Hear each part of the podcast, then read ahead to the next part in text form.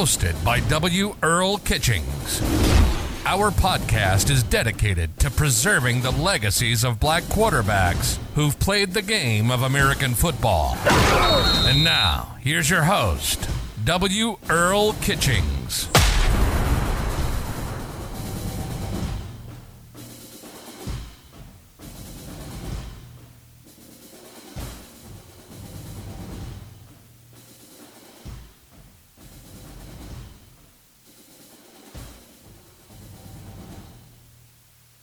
Hey, welcome to another edition of the Forgotten Quarterbacks. I'm your host, Earl Kitchings.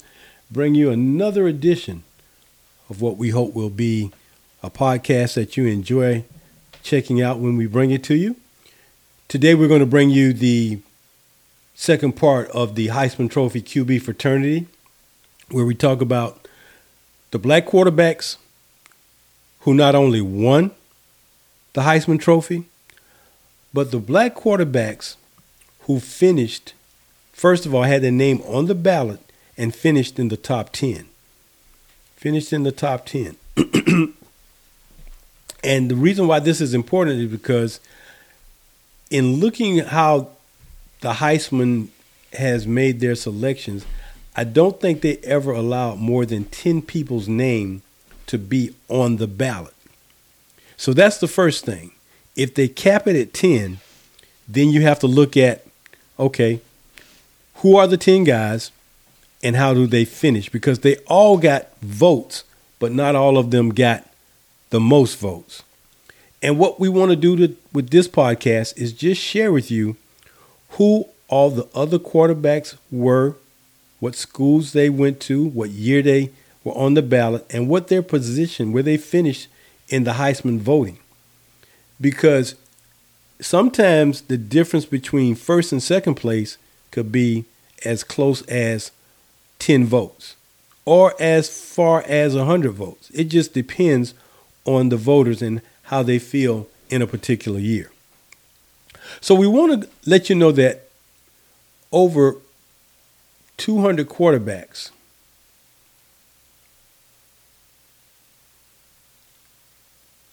have been on the top 10 list of the Heisman Trophy balloting. Over 200 quarterbacks.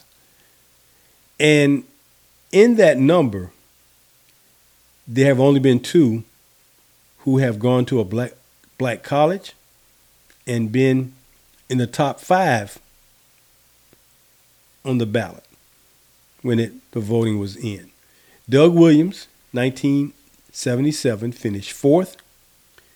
Steve McNair, 1994, finished third. Doug Williams played at Grambling. Steve McNair played at Alcorn State. And they are the two quarterbacks from a black college. They're the only two to ever have their names placed on the Heisman Trophy ballot.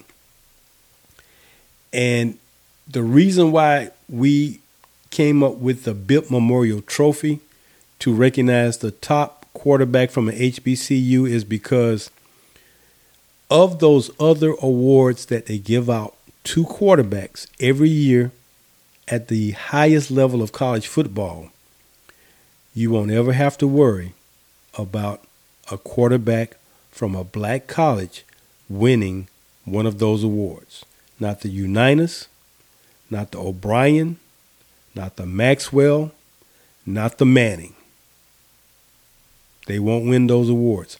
So, in an effort to make sure that these young men got their fair due for what they do on the football field playing at a black college, we came up with the Bipp Memorial Trophy. Trophy, and named in honor of Oliver Bipp Joyce, who played quarterback at Florida A&M University in 1959, and that was the only year he was on the roster because he paid the ultimate price. The ultimate price that a player can can give and pay in playing this game. He lost his life playing the game he loved. In 1959, Oliver Joyce sustained a neck injury in practice and he never recovered. Five days after he suffered that injury, he passed. And in honor of him being a former All State performer in 1958, leading his team to the first ever black state championship in the state of Florida for black high schools. And because I have a direct connection between my father and Oliver Joyce, my father was his high school football coach, I just felt to honor Oliver Joyce and to give homage to my father. This is why this award is named the BIP Memorial Trophy. But we're going to go down the list of the quarterbacks, the black quarterbacks, who have been on the Heisman Trophy ballot starting in 1971. And as I told you in part one of this Heisman Trophy quarterback fraternity podcast, we're going to have the first ever black quarterback who was listed on the Heisman Trophy ballot with us, and he leads off our list with the show today. 1971, Chuck Ealey, a great performer, in my opinion, the greatest quarterback ever because he never lost a game in college. And I don't care how you cut, slice, or dice it, you go 35 and 0, you got to be the greatest. I don't care. I don't care what college you played at. What you can say whatever you want to say. He didn't play the, against the Big Ten. He didn't play against the SEC. I don't care. He played against the competition that he had, and you know that it doesn't matter. You play who you play. And any given Saturday and or Sunday and or Friday night, you can lose. But in 35 starting games, he never lost one for the Toledo Rockets. In 1971, Chuck Ealey finished eighth in the Heisman voting. 1974, Dennis Franklin of Michigan finished sixth. Doug Williams of Grambling in 1977 finished fourth. Reggie Collier out of the University of Southern Mississippi finished ninth. Turner Gill, an outstanding quarterback out at Nebraska. In 83, he finished fourth, and Walter Lewis of Alabama finished ninth on the list of Heisman Trophy ballot. Ninth, Walter Lewis, first black quarterback at Alabama, finished ninth. 1987, Don McPherson of Syracuse finished second. 1988, Rodney Peete, Southern Cal, finished second. 1988, with, Rod, with uh, Rodney Peete, Major Harris, a fine quarterback from West Virginia, finished fifth. In 1989, Tony Rice led Notre Dame to a national championship, finishing fourth in the Heisman balloting. 1989, Major Harris again ended up being on the Heisman Trophy ballots, finishing in third. 1990, Shawn Moore from Virginia finished fourth. 1991, Jeff Blake, East Carolina, finished seventh.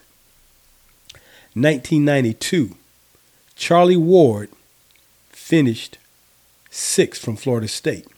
And I'll stop and pause right here because I'm only giving the names of the guys who finished in the top 10. If they didn't win it, these are the names you're hearing.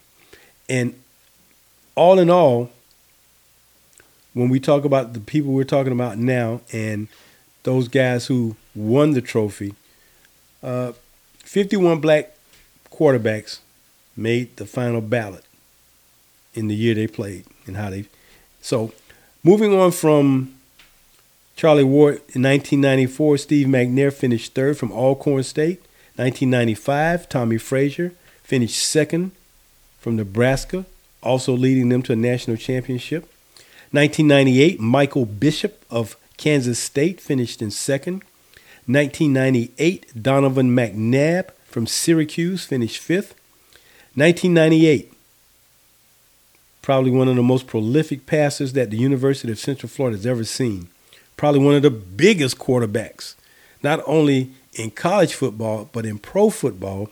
Daunte Culpepper finished sixth, and he was a load about six foot six, 260 DT. Nobody really wanted to tackle Daunte Culpepper. That's a big guy. 1998, finishing in that same on that same ballot, finishing at the very last spot was Shaun King of Tulane University, finishing 10th. 1999, Joe Hamilton, Georgia Tech, second. 1999, Michael Vick, Virginia Tech, third. 2000, Michael Vick, Virginia Tech, in sixth place. 2001, Antwaan Randle El put Indiana on the map, finishing sixth in the Heisman voting. 2002, from Iowa, Brad Banks finished second. 2002, on that same ballot, Byron Leftwich of Marshall finished sixth. 2004, Jason Campbell of Auburn finished seventh. 2005, after leading the Longhorns of Texas to a national championship, Vince Young finished second in the balloting. 2005, Michael Robinson, Penn State, finished fifth. 2007, Dennis Dixon of Oregon finished in fifth. And on that same ballot with Dixon, right behind him was Pat White of West Virginia, who finished in sixth place. 2008, Pat White again on the ballot, but he dropped down one spot to seventh. In 2008, Nate Ball out of Ball State, no, I'm sorry, Nate Davis out of Ball State. Nate Davis out of Ball State finished eighth. He was the second quarterback from the MAC conference to ever be on the Heisman Trophy ballot. Chuck Ealey was first, Nate Davis of Ball State was second, finishing eighth. In 2010, Denard Robinson of Michigan finished sixth. In 2010, also from Nevada, Colin Kaepernick, Kaepernick finishing eighth. And we all know the story about Colin Kaepernick. A man who just wanted to do what was right. blackballed from the NFL because he took a knee. Another tragic asterisk in the history of the NFL when it comes to black quarterbacks. In 2011, Russell Wilson of Wisconsin finished ninth. 2012, Braxton Miller, Ohio State, finished fifth. 2013, Miller again was on the ballot, but this time he finished ninth. 2014, Trevone Boykin of Texas Christian University finished fourth. J.T. Barrett of Ohio State in 2014 was fifth. And in eighth place from Mississippi State in 2014, Dak Prescott. So in 2014, three black quarterbacks were on the ballot for the Heisman. That is unheard of. That was unheard of. 2015, Deshaun Watson of Clemson finished third. In 2015, also Trevone Boykin came back and finished in 10th spot in 2015. 2016, Deshaun Watson of Clemson finished in second place after leading them to a national championship. 2017, Lamar Jackson finished third from Louisville. 2018, Dwayne Haskins of Ohio State finished third. 2019, Jalen Hurts finished second from Alabama. And then in 2020, Justin Fields finished seventh from Ohio State. And in 2021, CJ Stroud finished fourth. And in this past season, 2022, CJ Stroud finished third behind Caleb Williams, who won the Heisman this past football season. So those are the names of the guys whose name got on the Heisman Trophy ballot, all black quarterbacks. And as you can see, from the major schools to the mid majors, from the most prestigious conferences to the not so prestigious conferences, from the big name programs like the Alabamas and the Ohio States to the Gramblings and Alcorn States, black quarterbacks have made their mark and they will continue to make their mark on the field, in the classroom, and on to the next level, which is professional football. if you look at this list of players, black quarterbacks who did not win the Heisman but were on the ballot, probably about maybe half, maybe half of them ended up on somebody's NFL roster. Not too many of them did not end up on, end up on an NFL roster. Not too many. Not too many. A few. And if they didn't make the roster as a quarterback, you know the story. They made the roster maybe as a receiver, possibly a defensive back. But I think for the most part, the days of seeing black quarterbacks be converted to a wide receiver are not completely over, but they won't be like they used to be. It won't be the first option once you get a guy who's a quarterback because again, when you got guys who are 6'3, 6'4, 6'5, some of them 6'6, they're not good cover guys. They might be good receivers, but what if they got bad hands?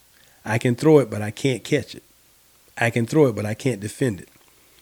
Why put these guys in those positions just because they're talented athletes?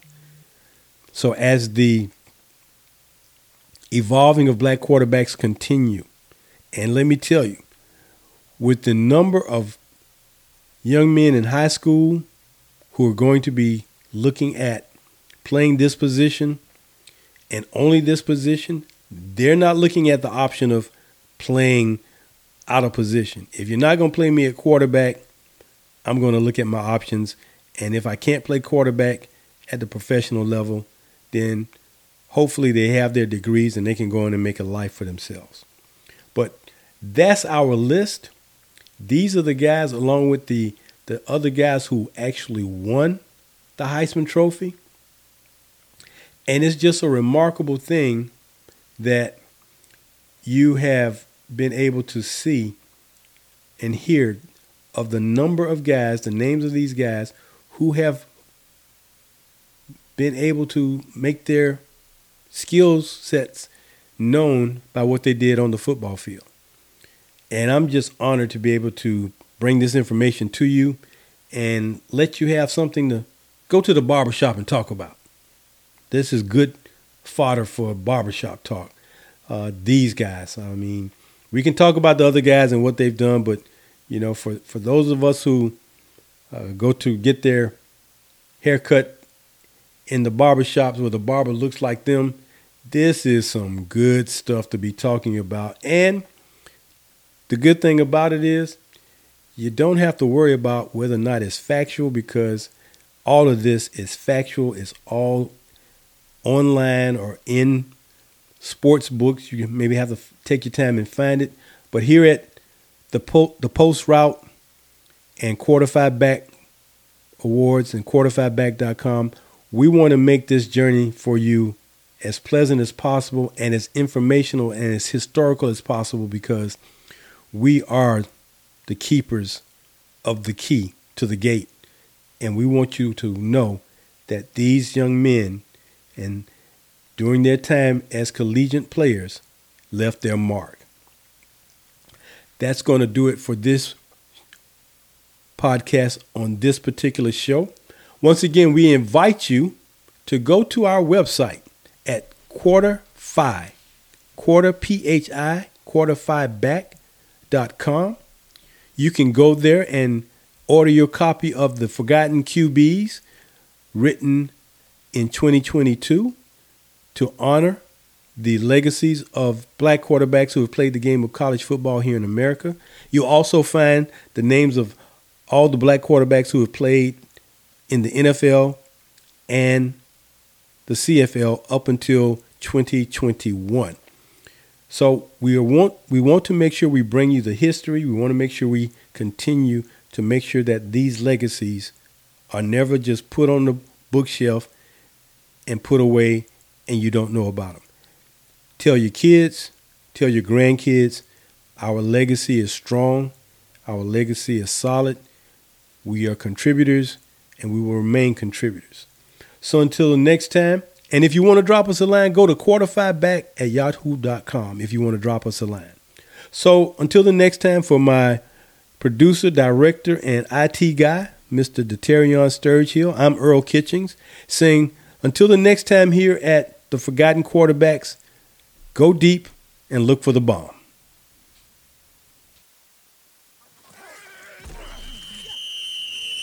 Thank you for joining us here on the Forgotten Quarterbacks with host W. Earl Kitchings. Join us as we discuss more about the legacies of black quarterbacks who've played the game of American football.